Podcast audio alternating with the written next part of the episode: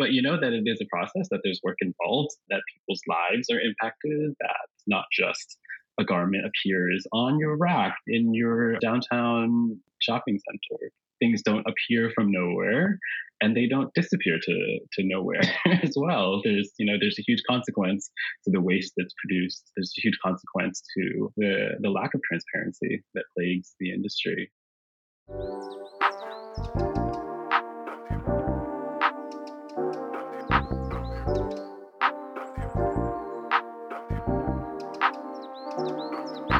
You're listening to Made Better, a show exploring the power of creating and consuming more consciously for a healthier planet and perspective. I'm your host, Susannah Jaffer. Each episode, I connect with inspiring individuals to chat about the impact of what we wear, from clothing to cosmetics, and discuss how we can all journey to making better choices and why it matters. Join us each week as we shift the narrative around consumption, one conversation at a time. Hello, everyone, and welcome to yet another episode of Made Better. Today, I'm really excited to be speaking to Vanna Sann, the managing director of Dorsu. Based in Cambodia, Dorsu is a label that believes in transparency and strives for a fairer fashion industry.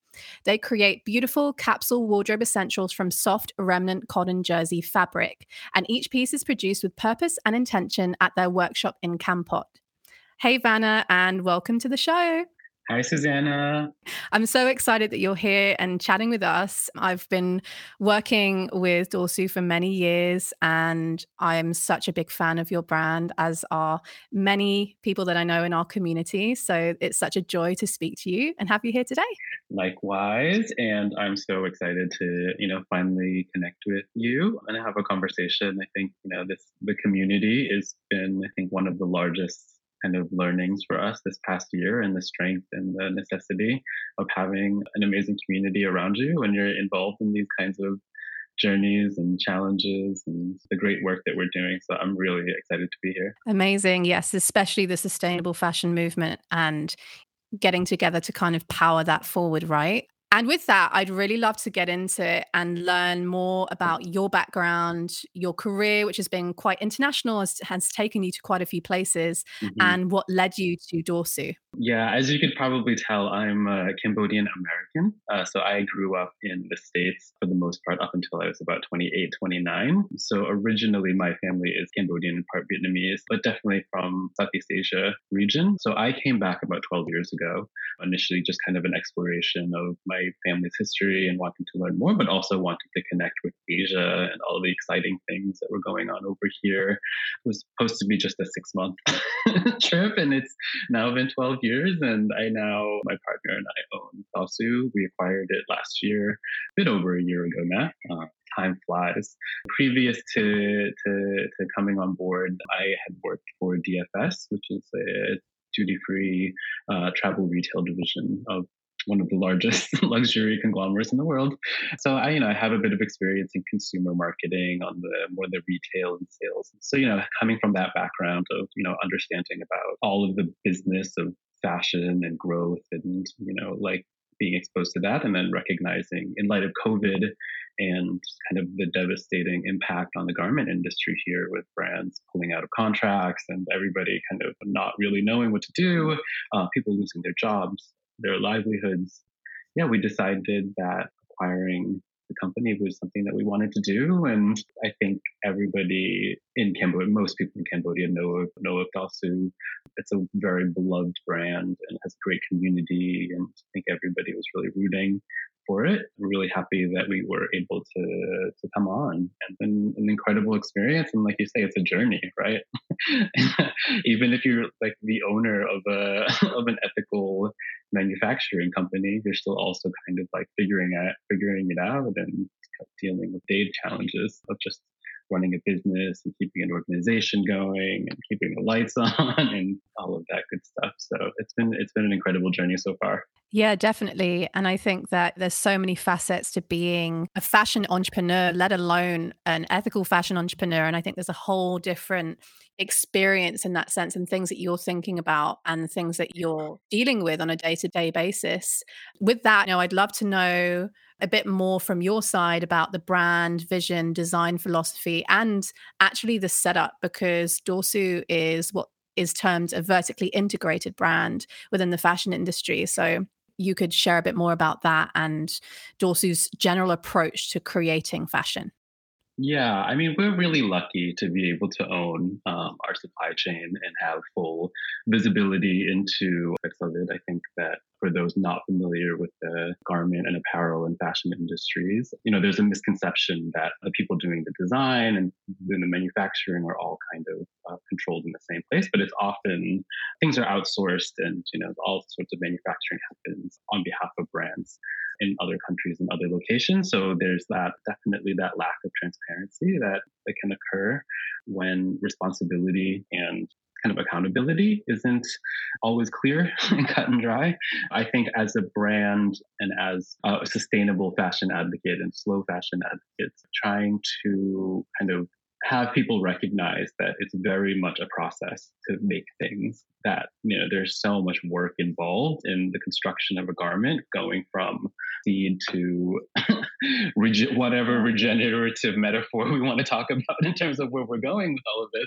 But you know that it is a process, that there's work involved, that people's lives are impacted, that it's not just a garment appears on your rack in your downtown shopping center. Like, things don't appear from nowhere and they don't disappear to nowhere as well. There's, you know, there's a huge consequence to the waste that's produced. There's a huge consequence to the lack of transparency that plagues the industry. So I think as a brand in that space, and we just want to be a part of shedding light on kind of what it takes and what's actually going on behind the scenes.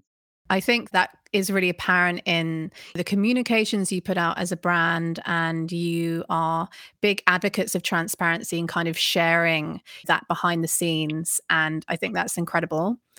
So Thank you. We touched upon it. Yeah, definitely. And I think it really strikes me and stands out to me within the context of sustainable fashion brands within the region in terms of the way that you communicate those values, and also within the context of Cambodia, which I think is really, really, really important, the work that you're doing in the context of the wider fashion industry, garment industry in Cambodia. You touched on the fact that fashion is a hugely wasteful industry, which it is. But actually, your label uses remnant fabric and has upcycled nearly 1,000 kg of deadstock material over the last year. Yeah. I'd love if you could share more about what deadstock actually means for those that may not be clear on it, and how Dorsu uses that as a raw material in its supply chain. Yeah, deadstock is basically just the waste that's generated by the wasteful and destructive practices of the larger industry, whether it's bad forecasting or defective issues with defects in the materials. So essentially, there's different markets of sellers who basically get the rights to buy the leftover materials from the factories that are engaged in the production, and then basically just make sure that it's not going to waste and landfill.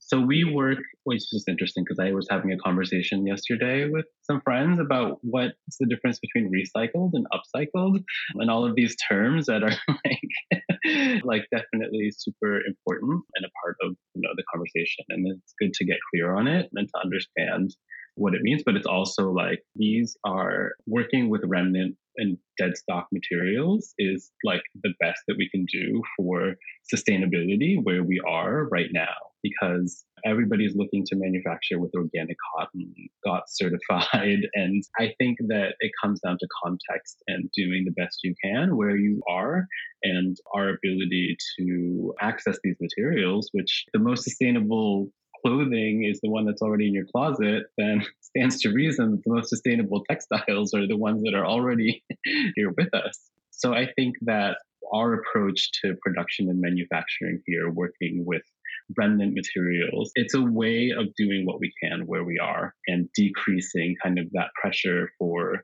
new virgin materials and the extractions and the just kind of the cost of all of that and kind of mindless consumption. I'm not saying that it's perfect, and there's definitely ways to continue improving and doing better. And I think that it's kind of built into your brand and the questions you have as well is like, what does it mean to do better and to make better and to be a better brand? So I think that for us, it starts with kind of doing what you can where you are.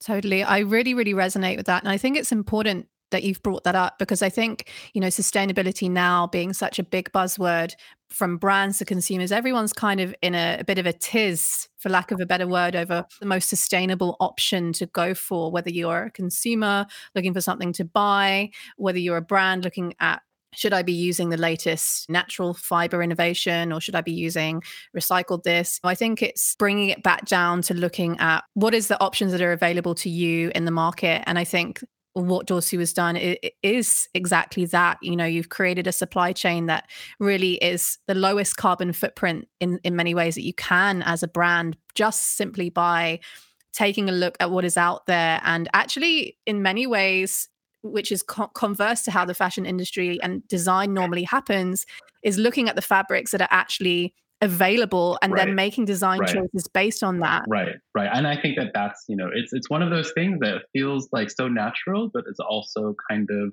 very kind of innovative in its own way. When you think about it, it's like, yeah, it's actually not common. Yeah. It's like, actually people are sitting somewhere sketching silhouettes and coming up with palettes like without really looking at what's available somewhere and what is the cost of having these particular. I mean, it's design should be informed by the materiality and what's available. In some ways, the advancements in industrial processes and technologies, which definitely led to improvements in human life and, you know, quality thereof, it's also been super destructive. And there's like stuff that within the sustainable, the community, the large that's discussing sustainability, I think there's so many aspects of it that it can't be boiled down to a choice of fabric. It can't be boiled down to, oh, you're sustainable because this certification says so. You're sustainable because it's a work in progress, always ongoing. And I think as we continue to learn more and research more and understand more and kind of be more attuned to the challenges that we face as a global society, I mean, we recognize that these are not kind of independent issues that are isolated from one another. And I think that's where a lot of the kind of that wanting to make those connections between environmentalism and social responsibility and ethical labor and issues of gender, race, class, it's all connected. So I think that, yeah, we're just so lucky to be able to be a part of that community, which I think really is like the energy of sustainability is really in the community of people who've taken it on as like the challenge of their life and the challenge of our time. So I feel really fortunate because I get to work with, you know, 20 amazing people who, you know, care deeply about what's happening in their communities and what's happening to their world around them. I mean, being in southern Cambodia where hot life, the ecosystems there are dependent upon rivers and estuaries and the natural environment around coastal areas. We have to think about these things on a day-to-day basis. Like the condition of the rainwater down in Kampot makes a difference in our fabric washing plan and, you know, whether or not we can dry the materials that are planned to be cut that day. So in some ways you want to think of it as like this industrialized, like mechanized process of like, it's actually like you wake up every day and you look at the conditions around you and you decide like, how do I do this the most responsibly? How do we do this in the most responsible way for the environment and for the people as well? But I think that's because you take people as real people and you have respect for their ideas and what they're dealing with and their challenges, because that at the end of the day, that's the team making it happen. So I feel so lucky. Yeah. Well, I feel lucky to work with you guys. And I think it is a much needed philosophy and shift in thinking behind how we create fashion that is more in tune with our environments and also the people around us. And I think it's, yeah, a complete kind of, we talk about mindset shift in terms of what we consume, but it's also mindset shift in terms of how we create. How we create, you know? Exactly.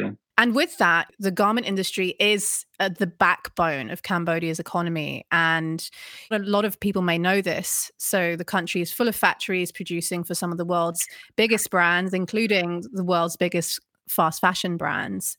I'd love if you could give some context of this for us and share what garment workers are usually facing on a day-to-day basis and just what that whole landscape is like. Yeah, I mean, Cambodia's success probably economically over the past 20-30 years is due in no small part to the garment industry and the work that these mostly women, 80% of garment workers in Cambodia are women, and one of the backbones of the country's economic growth. And I think in many ways, it's also brought opportunities, and the ability to make an income is really important for people in the developing world.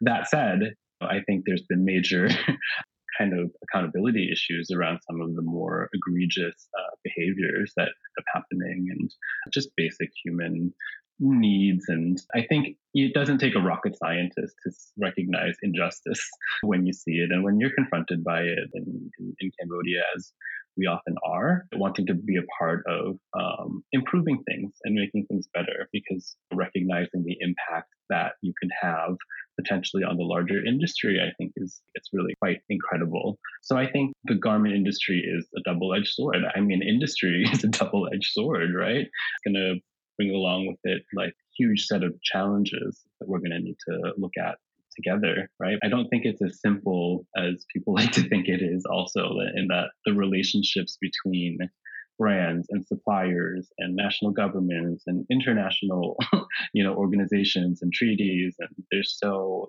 much to it. And I think that fundamentally, the lack of power that the supplier side has, and countries like Cambodia, it's like part of the problem. That relationship between buyers and suppliers, and I think there's incredible work being done by people in the community on just kind of how to improve those relationships for manufacturers. So I think that I invite people to learn more. I mean, there's so many great organizations doing work in Cambodia on labor, on the garment industry, and it's an area that's deserves more attention and more research. But I think that what we play a very small part in, I think, a counter example to what you conventionally see here. So I think that kind of hope that we can impart for whatever our community is, I think that's where, that potential to really have a larger impact is greatest, right? Are there any other, you mentioned organizations, of course, big global movement is Fashion Revolution. And actually their theme this year was money, fashion, power. And there was a big emphasis on the power shift, where power currently lies within the fashion industry in terms of negotiating deals and negotiating production. And often that's lying with the brand or big conglomerates. With the money. But yeah, exactly. And I'd love to know, are there any other organizations or brands you feel that people should follow, learn more about? Oh, there's incredible organizations. Better Factories Cambodia has been doing incredible work. The ILO, brands like Penlay. There's such a large community of people here. And I think it's because Cambodia's always had a kind of strong NGO presence. International organizations have been doing lots of great work here. The Garment Manufacturers Association, there's a lot. And I think that that's part of having the best, the most impact, is to be working with that community and to kind of recognize, like, you're kind of standing on the shoulders of giants, right? Like, you didn't come in and you're reinventing the wheel, but there's a lot of great research out there. And then, like, talking with garment workers and meeting them, and I think it's always also a great way to kind of understand more. I wish there was more voices of those people, but I'm also mindful that, like, I don't necessarily want to make somebody a representative for an entire category that is so diverse, and so people and organizations and different ways to be engaged, right? In terms of sustainability and circularity, and people doing repairs on the streets, or people like just kind of trying to take care of things a bit better. Cambodia's got a really good, I think, historically, like a really good scene for kind of linking up with organizations and other people doing some cool work. And then it lets you kind of connect to stuff happening regionally and globally as well, and recognize things like Fashion Revolution. Like, it's not a Cambodia thing. It's not just a Bangladesh thing. It's not just a Indonesia, Myanmar, Dominican. No, it's a global thing. And I think recognizing that is super important, because I think that so often, like, we're in these isolated pods all over the world in our own little bubbles, so to speak, but recognizing also that you're connected to so many other people and amazing things. I think that's where I kind of derive kind of the endless energy to be able to kind of take on. It's like, if you see what other people are doing and the struggles that they're in, like, it's amazing. It's inspiring. I mean, We're taping today, on International Workers' Day, to see kind of the different groups that are coming out all over the world to kind of stand up for the rights of workers and to recognize, workers have created everything that we consume and everything that's made our world comfortable. And we need to recognize that and we need to honor that. I think in many ways, Cambodia and other production centers, getting that recognition, I think, coming out of COVID also, I think people are much more mindful now about supply chains and the fragility thereof. So I think good things to be taken from it. I think it's these conversations that are not becoming optional, right? Sustainability, it's moved from just, a conversation among the elites about this and that. It's no, this is everybody. We're all in this together. There's nobody that this doesn't impact. So yeah, I think being in Cambodia, it's a really interesting time in it, but it's a really good kind of way to leverage networks that are both regional and global. Yeah, I feel you on that. And I think that also in regards to the sustainability conversation, a lot of it from a sort of higher level in terms of brands, both fast fashion to luxury, as well as general discourse, has focused a lot on the environmental impact of fashion, what you may call sustainability. Well, a lot of brands choose not to focus so much on the ethics side because there's still a lot of that. Yeah. You can look at what happened to garment workers during the pandemic when so many brands withheld funds for production, all of that was happening, and the amazing work. There's the Pay Up campaign by Remake, which really brought that to the fore. Yeah. It really brought that to the fore. And I think that now there's this big shift in really focusing on the people that make our clothes. That has always been prevalent in a grassroots way. But I think that, as more and more organizations and campaigners and activists join this conversation, that is kind of filtering down into more mainstream consciousness for consumers, which is important because sustainability isn't just about better fabrics, better resource use, minimizing your impact, less microfibers, all of these things. Is not just about that, because a product cannot be sustainable or termed sustainable if it's made with unjust labor practices. It's just one cancels out the other. Yeah. You can't pretend to be doing good work or say that you're doing good work when actually the people who make your clothes and products are suffering in any way, shape or form. It's comes down to humanizing fashion, because all fashion essentially at some point in the supply chain is handmade. Yeah. I mean, the best ones are, I think. The best made garments, the most well constructed garments, are made by hands. It's the individual tailoring that goes into a couture gown or a great well made. You were talking about kind of sustainability and how it's not just this or it's not just that kind of practice. It's also sustainability. I think there's different kinds of sustainability, right? It's not just environmental sustainability, but there's also social sustainability. There's business sustainability financially. And I think that around sustainability, I think we need to also kind of maybe start to define what we're talking about a bit more, just so that it's not kind of getting lumped in. Because I think it's become one of those things where nobody, it's just eye roll. You hear sustainability and you're just going to be some greenwashing. And you don't know who to trust. But I think that, if we can enhance our understanding of what sustainability means to also encompass social, community sustainability, also financial sustainability. It would also help give more nuance, I think, to the conversation, which we could all use a bit more nuance to things, because I think that exactly that's where you'll find solutions. Exactly. That's exactly why we are creating this podcast, to have conversations that convey that nuance and for people to understand from the mouths of people who are building these brands or advocating within this space, to understand their perspectives and opinions and kind of convey the complexity of actually campaigning in the ways that we do within this space. I mean, Dorsu does strive to do things really differently within the realm of labor and the context of Cambodia.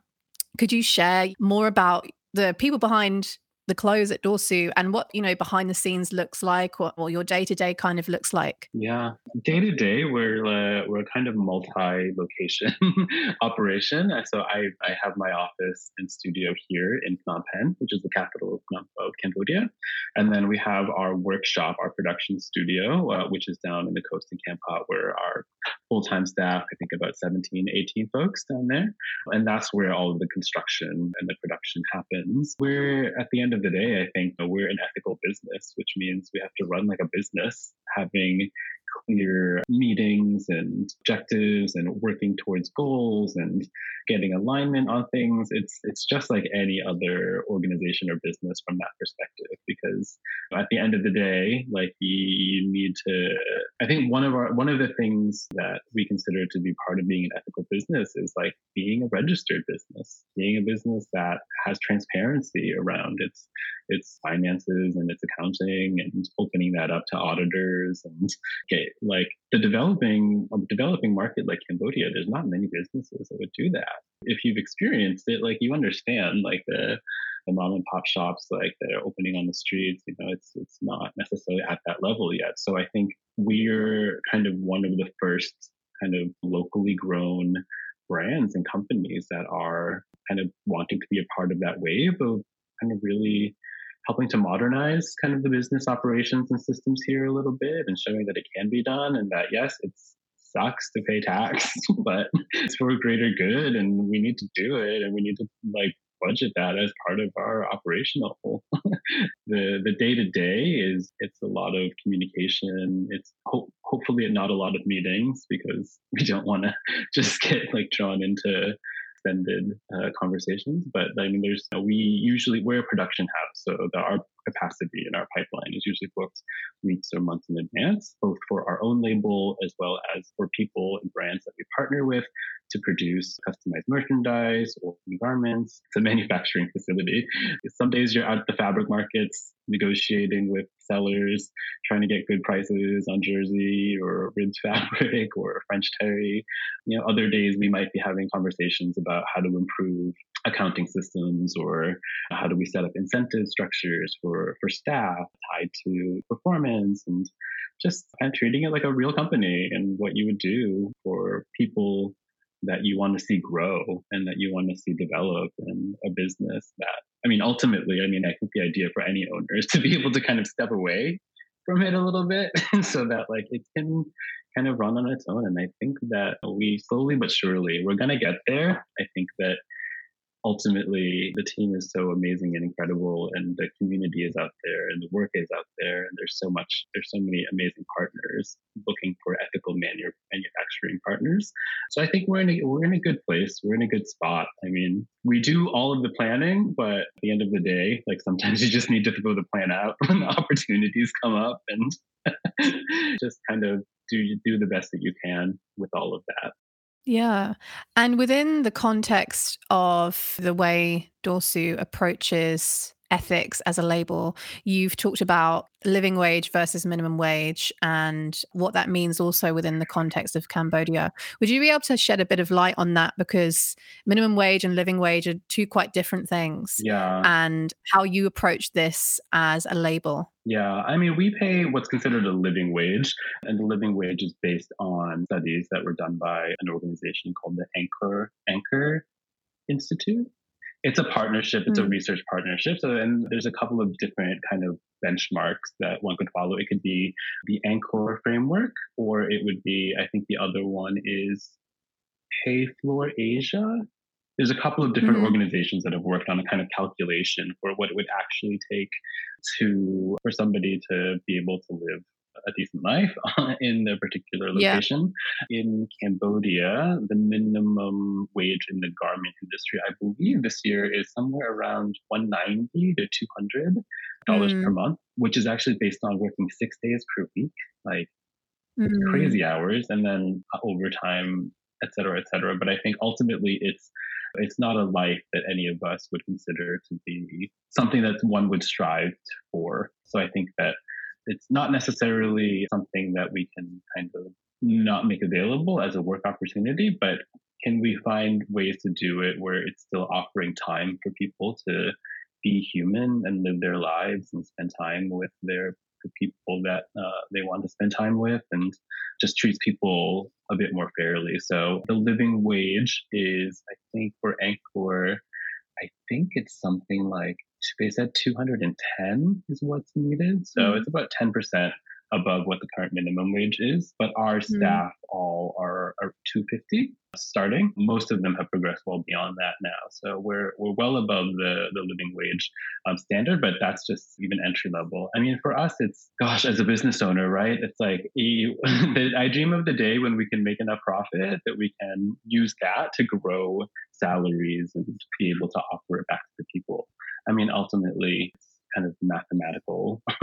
It needs to make the right kind of sense for the business. But we have every intention of one day in the future, when we are profitable, to have profit sharing amongst staff and to make sure that the successes of the company are not only enjoyed by the owner or the major shareholders. So I think that's another part of kind of like the business model, where if you're not a business owner, or how do we become more ethical around how the dynamic of this business, how does it work? So I think that we're always kind of trying to look for ways to improve our actions and our responsibilities in those areas, being an ethical business. But yeah, I mean, I hands off to anybody who runs a business. It's intense amount of work. Most of it, you can't be planned, right? It's like half of the day is just kind of putting out fires that occur. And then the other half is trying to go back to your to-do list and seeing what's next up. But yeah, I think that, you know, it means a different thing for everybody. And I'm here for all of the different versions of it. As long as people aren't getting harmed and like the best interests of the community are there, like I think that it's all really dependent on where you are. Yeah, thank you so much for contextualizing that. I think it's quite vague for some people, minimum wage versus living wage. And some may say, you know, it's all well and good to pay a minimum wage. Okay, tick that box. But actually, the minimum wage, to my best understanding from brands that I've encountered and worked with and spoken to, who were striving to do better work in this space on behalf of their production teams and the people making the clothes, it's really, you know, not in line with what it actually takes to survive. And we're not really talking about also within the garment industry and building careers within the garment industry. It shouldn't just be about surviving. It should be about growing and thriving and building a career. This is it. It's not just about kind of staying on this level, which may be for many like a bottom kind of rung. Right. You know, it shouldn't just be about that. Right. And it's always made me think, working with brands like yourself and learning more about your work and comparing that to the context of the wider fashion industry, it's always made me wonder, like, when is that going to shift for people to understand that perhaps you'd be really passionate about making clothes and want to genuinely, as a producer, a garment worker, build a career, you know, progress to maybe being a supervisor or a floor manager and all of these different things and career opportunities that there must be, that has to kind of come in line with looking at garment workers as holding power. And at the same time, I mean, you have a lot of companies in developed countries like the States who are unionizing, demanding X, Y, and Z from employers. And there hasn't been that kind of representation for the people making our clothes. And I think that right now it's amazing to have employers, I guess you could say, as Dorsu is, to kind of already put in place that and have those values from the start to want to empower their workforce to kind of grow and to think of garment production in such a way that it holds this value. Yeah. Because the people that make Dorsu garments are the backbone of your business. They wouldn't exist. Your business wouldn't exist without that. Absolutely. And I wonder how long it's going to take for this wider shift to happen, because I think that garment manufacturing in itself has been devalued, and this also plays into the way we as the end consumer devalue our clothes and what it really takes to make them. You know what I mean? Yeah, absolutely. I mean, I think that at the end of the day, like, the greatest asset that we have as a company is our people, everything else aside. And I think that it's kind of a basic business tenet that you nurture and develop your people, and they will take care of you. right? I think that trying to achieve the level of quality that we go for in our production, maintain that level and improve upon it, which I think is kind of a basic business principle also. I mean, in many ways, it's not kind of doing rocket science here, but it does require like an attention to kind of the things that are the most important, which is the people and the people who are making it and the people who are doing it. And I think that it speaks to that disposable mindset that we have. Things just magically appear here on the shelves and on the racks and in these stores. And I think that the more that we do get connected and that we do learn about other brands and other companies and what other people are doing and not just take things for granted, being that more mindful, conscious consumer that is asking why, that is asking who, that is asking where, that is saying, show me the receipts. That's us exercising our power as consumers in a good way. Normally, they're just like, for the most part, $5 t-shirt, great. It's like, I think getting away from that mindset and taking responsibility for the actions that we do. So I think that it's already happening. I think that you do see a shift. Younger generation always drives these kinds of changes in the approach to a large scale assumption that we just took for granted that t-shirts would magically appear for $5 on the rack. No, absolutely not. I think that it's, I'm encouraged and I'm inspired by the energy that I see from the younger generations around these issues. And it's the grievous injustice that we're doing is to the future generations who aren't even here yet, who will have to deal with a phenomenally hot world and one where they're going to be faced with so many challenges. And I hate to think that they'll look back and think that we didn't do everything that we could, right? Everything that we're capable of. And I think that we are capable of so much as human beings that are privileged to have life and intelligence for the most part, and to do something with that for the most part. I'm incredibly inspired, but I'm being in Cambodia and seeing what these amazing women and young men can make in our workshop and what they're able to do. I mean, I love the part of garment workshop manufacturing that's like problem solving and puzzling things out and deconstructing patterns and figuring like that's like critical thinking skills, seeing them in action. I think in a place like Cambodia, where education is also just such in a dire state of needing support. And it's these women mostly haven't been to school, haven't been through formal education. God, like they can absolutely, I think, stand toe to toe all the best garment makers in the world. And I'm so incredibly proud of that. And I recognize that is probably actually the greatest value of the companies. It's these people and what they can make. And we're always going to be about quality and construction and delivering what we say that we'll deliver to our clients and to our customers and taking care. It's just, in some ways, it's just like, God, like building a team that cares about this stuff. Yep. Building a team that cares about a well-made turtleneck or t-shirt or any kind of garment. And I think just instilling that kind of approach into the process, I think, goes a long way, especially when you have a story that other people can also identify with and kind of see and then take on to apply it to their own individual organizations or businesses or projects, or how do we become more mindful in all aspects of life. I feel you on that totally. I think it's, I mean, I feel so inspired just having this conversation with you, and it's made me think a lot about where the industry is headed, but also the fact that there are so many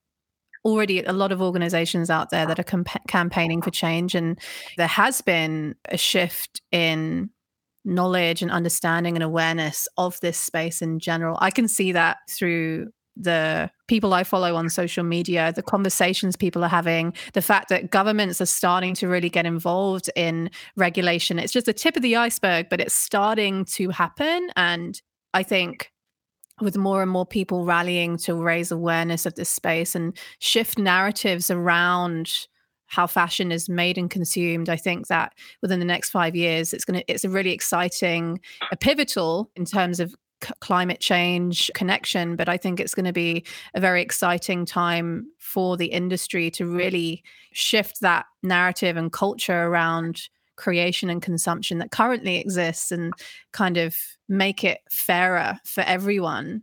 But with that, I'd love to know, what more progress do you feel like there needs to happen? Do you think ethically produced fashion could become the norm? Like, what are your thoughts on that? I would love to be in a world where we don't have to market things or label things as ethical or sustainable.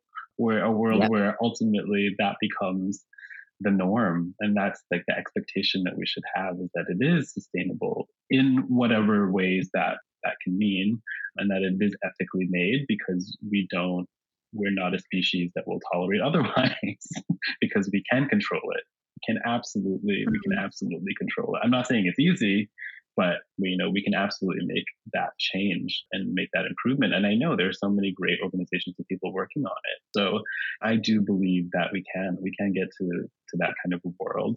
It's going to take radical rethinking of so much of what we currently do and how we do it, and bringing people to the table that weren't part of the conversation before, such as garment workers, such as garment manufacturing owners, such as, in addition to the designers and the creatives and the marketers and the financiers, the production, and recognizing all of the different stakeholders, the community, government, the schools, everybody is kind of in this together. It's the banks are intimately involved, all the people that we have to deal with on a day-to-day basis. It's like, that's not the glamorous stuff. You're not like writing down like, I gotta go see the tax department and go talk to this lawyer about this. That's the work. That's the work of making that change incrementally, step by step. But I do absolutely think that we're moving in the right direction for sure. I mean, I think we've got monstrous headwinds against us, but that's why it becomes so important to kind of prioritize and really kind of take care of oneself and one's well-being, so that you can show up as fully present and responsible. And because, like it or not, people are looking up to you. You've got people out there looking up to these conversations and kind of listening and paying attention.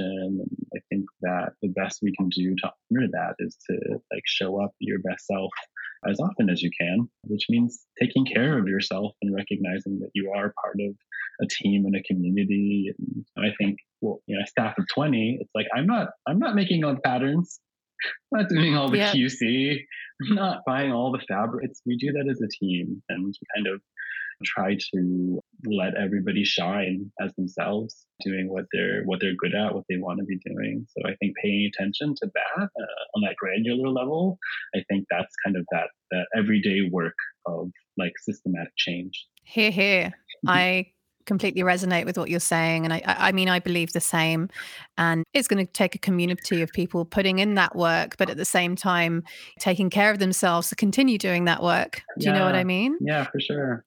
I think the more that we can stay connected with one another and kind of remind ourselves that you're not alone. I invite everybody to come to Cambodia as soon as they can, whenever they can.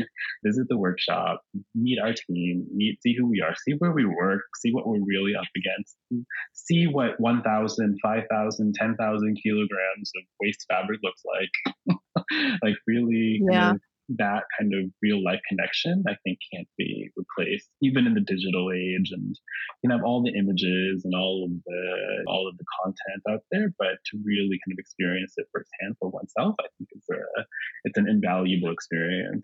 Yeah, I really can't wait to visit myself. I'm planning my trip, and you're going to be my tour guide. Yes. When are you? Wait, tentatively later this year? Maybe July or August. Potentially, but I don't know if those are good times to come by. I'm not sure. It's still rainy. We can chat about that. Yeah, but, we can chat about it. Yeah, but I'm really definitely planning like probably 5-6 days, because I want to take time to go and see some different places. Well, we've had some Zerrin community members come to Cambodia, definitely. So that's been amazing. I mean, wow, it's like incredible how like little seeds get planted here and there, and then like dots are connected, and just it seems almost magical, but it does remind you that like the community is actually real people. Exactly. They're doing amazing things. So I think you've been doing such an amazing job, and I'm really looking forward to coming to Singapore one day and seeing the totally. Space. Yeah, well, I'll be your tour guide in that. Please. And with that, we've been talking about, you touched on sort of inclusivity, and we've been talking about sustainability and social impact here. But just like the term sustainability, the words inclusivity and diversity are now becoming quite big buzzwords when we talk about ethics within a brand, because I think that ethics doesn't just mean fair labor and fair treatment of employees within this context of better made fashion. It also means being more inclusive in your approach to how you translate what you value as a company. Yeah. And now a lot of brands are focusing on that, some paying more lip service to that, I would say, and sort of jumping on it as a trend, and others who have really been doing deep work to show representation, both of their communities and I think in terms of transparency in terms of their production, because let's face it, the majority of the clothes that are produced and the majority of garment workers are people of color. And I'd love to know then what these words inclusivity, diversity actually mean to you, both personally and as a slow fashion brand owner? Yeah, I think this is something that's very personal to me, because recognizing as a queer man that the garment and fashion industries have for a long time, like whether it's by designers or people work in the industry, or people actually doing the production, it's been largely a community of marginalized people from the get-go. And that it's also an industry that is largely, heavily emphasizing image and a representation of beauty and an ideal of an aspirational ideal that drives consumption and all of this stuff. And it's, you see that inclusion it's part of the vision, and one of the kind of larger goals that we have is to be a brand that is inclusive, whatever that means to people, and that we hope that we are able to kind of explore what that means, because I feel like inclusion should be uncomfortable, right? If you're just doing things that are comfortable for you, then that's not really being as inclusive. I think that true inclusion is something much more complicated.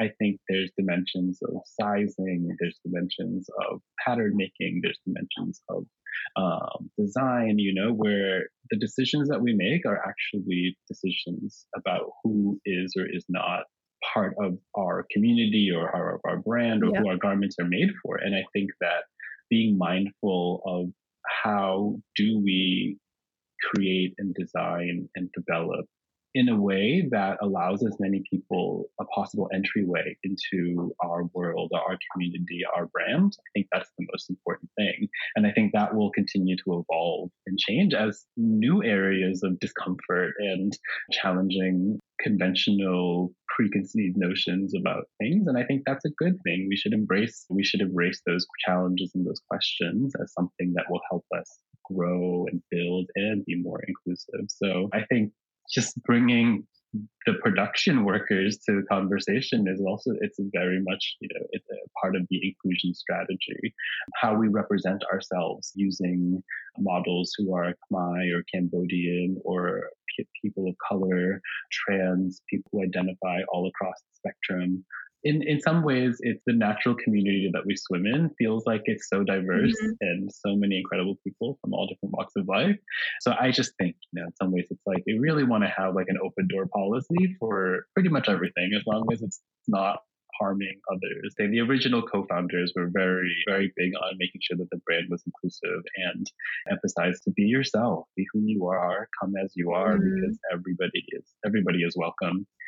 Even though, we are we're a basics brand.